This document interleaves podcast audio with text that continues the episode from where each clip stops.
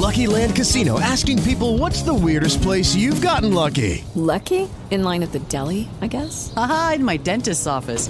More than once, actually. Do I have to say? Yes, you do. In the car before my kids' PTA meeting. Really? Yes. Excuse me, what's the weirdest place you've gotten lucky? I never win and tell. Well, there you have it. You can get lucky anywhere playing at LuckyLandSlots.com. Play for free right now. Are you feeling lucky? No purchase necessary. Void where prohibited by law. 18 plus. Terms and conditions apply. See website for details.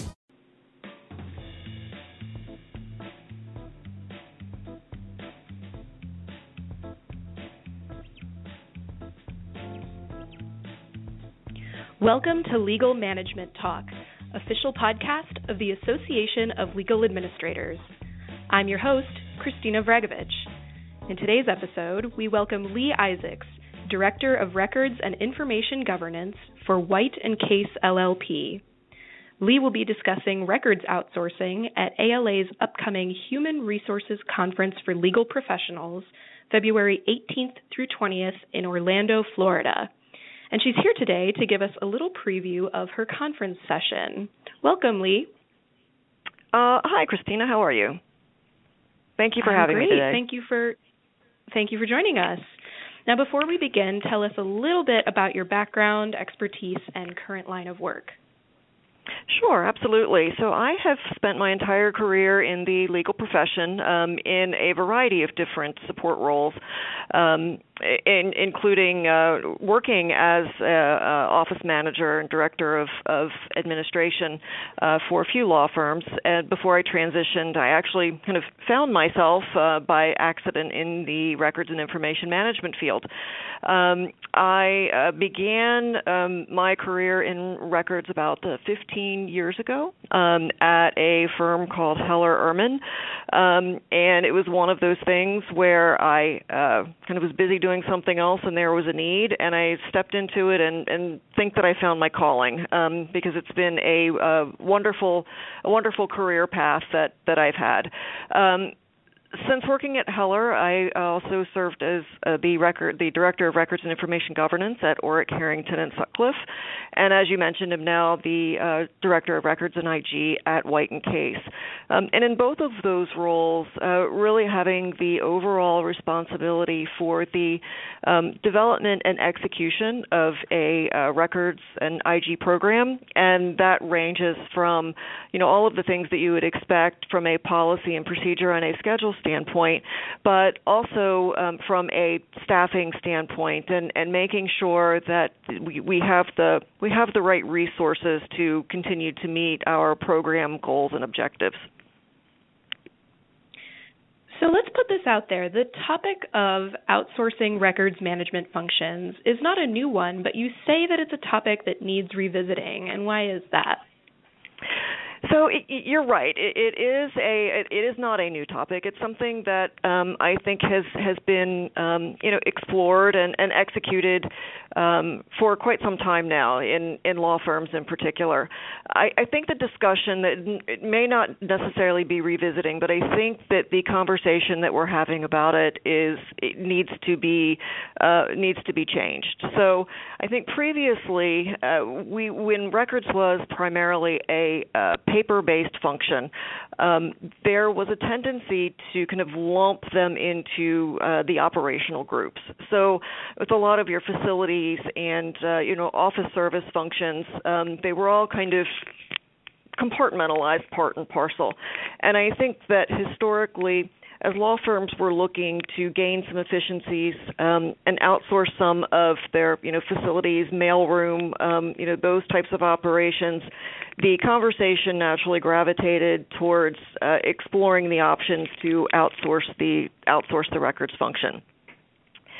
The landscape I think has changed considerably in the industry, especially as we're not now just talking about records management, but we're also talking about information governance.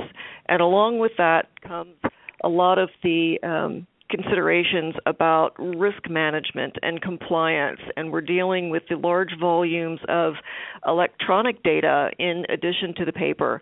So the the landscape and the type of services that the that the records and IG departments in general um, are providing is not necessarily the same as it was even you know 10 years ago, five years ago, and so firms are having to make, I think, a needing to approach their analysis um, in a slightly different way when they're looking at how they want to staff their records and IG functions.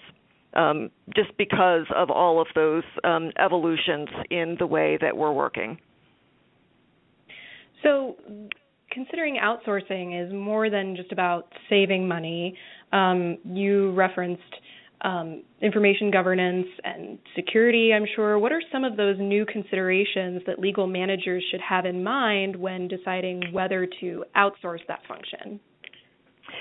Right. So you know, it, and as I mentioned before, it's it's not just a a paper function, and so you're really needing to make sure that you have the right people with the right expertise to meet the obligations uh, that that you have as a firm to manage your firm information and your client information and, and, and work product. And there's heavy responsibilities that come along with that as as we know, in addition, you know, to the security and risk and compliance, but you know, our ethical obligations as well. Um, we're under increased scrutiny um, more and more from our clients who are you know, expecting that we are managing their files in a particular way. Um, so that landscape is changing as well. It's not now just all about the law firm. Our clients are kind of dictating what we're doing.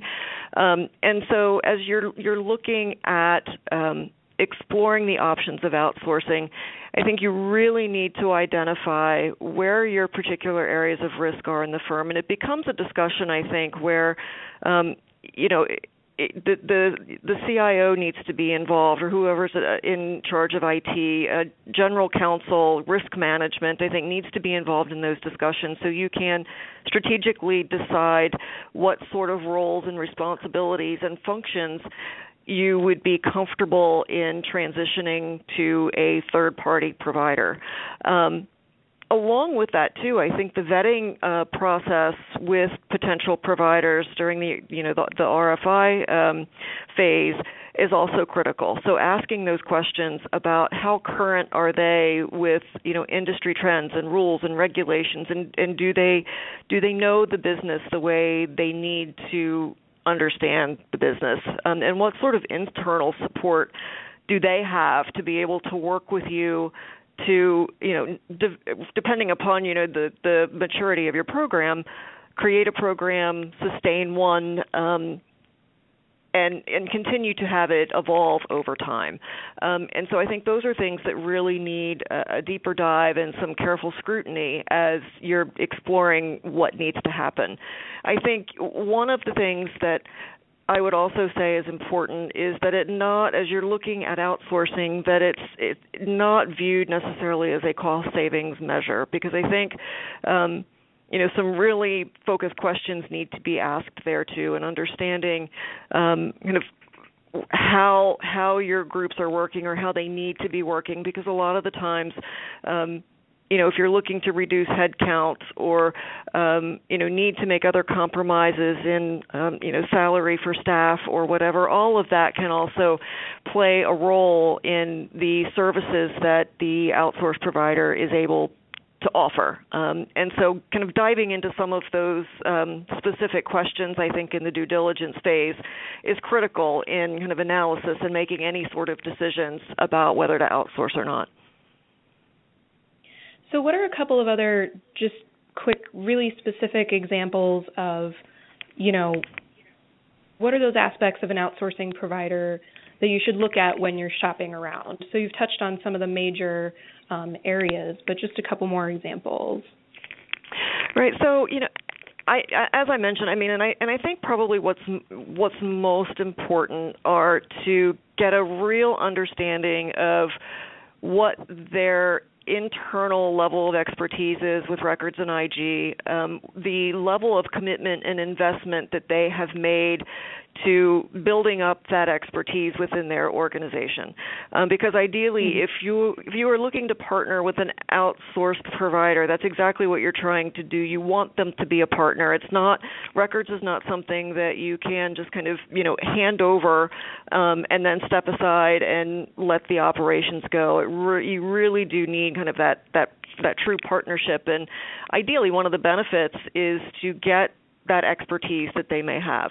Um, I that I know that there are some providers that have been very very strong in the you know the office services, mailroom, facilities type function, but don't necessarily have that depth of expertise that that certified records manager, that internal expert to um, kind of make sure that they are providing the, the cutting edge services. And so I think those, you know, are some some uh, distinguishing uh, differences that that you can look for. Um, and I think to expand on my other point about getting an understanding of how they go about staffing, what do they look for in the personnel that are supporting the function?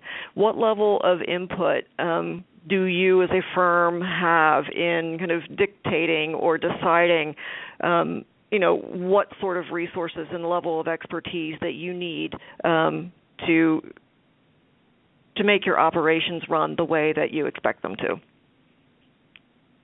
Absolutely. Well, that's all the time we have for today. Thank you so much to our guest, Leigh Isaacs.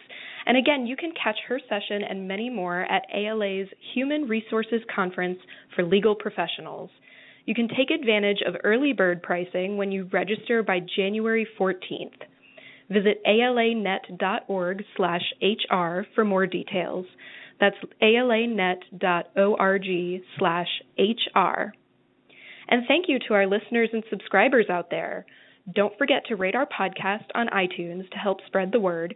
And for more information about any of ALA's education, events, and member services, please visit alanet.org. That's alanet.org. Until next time.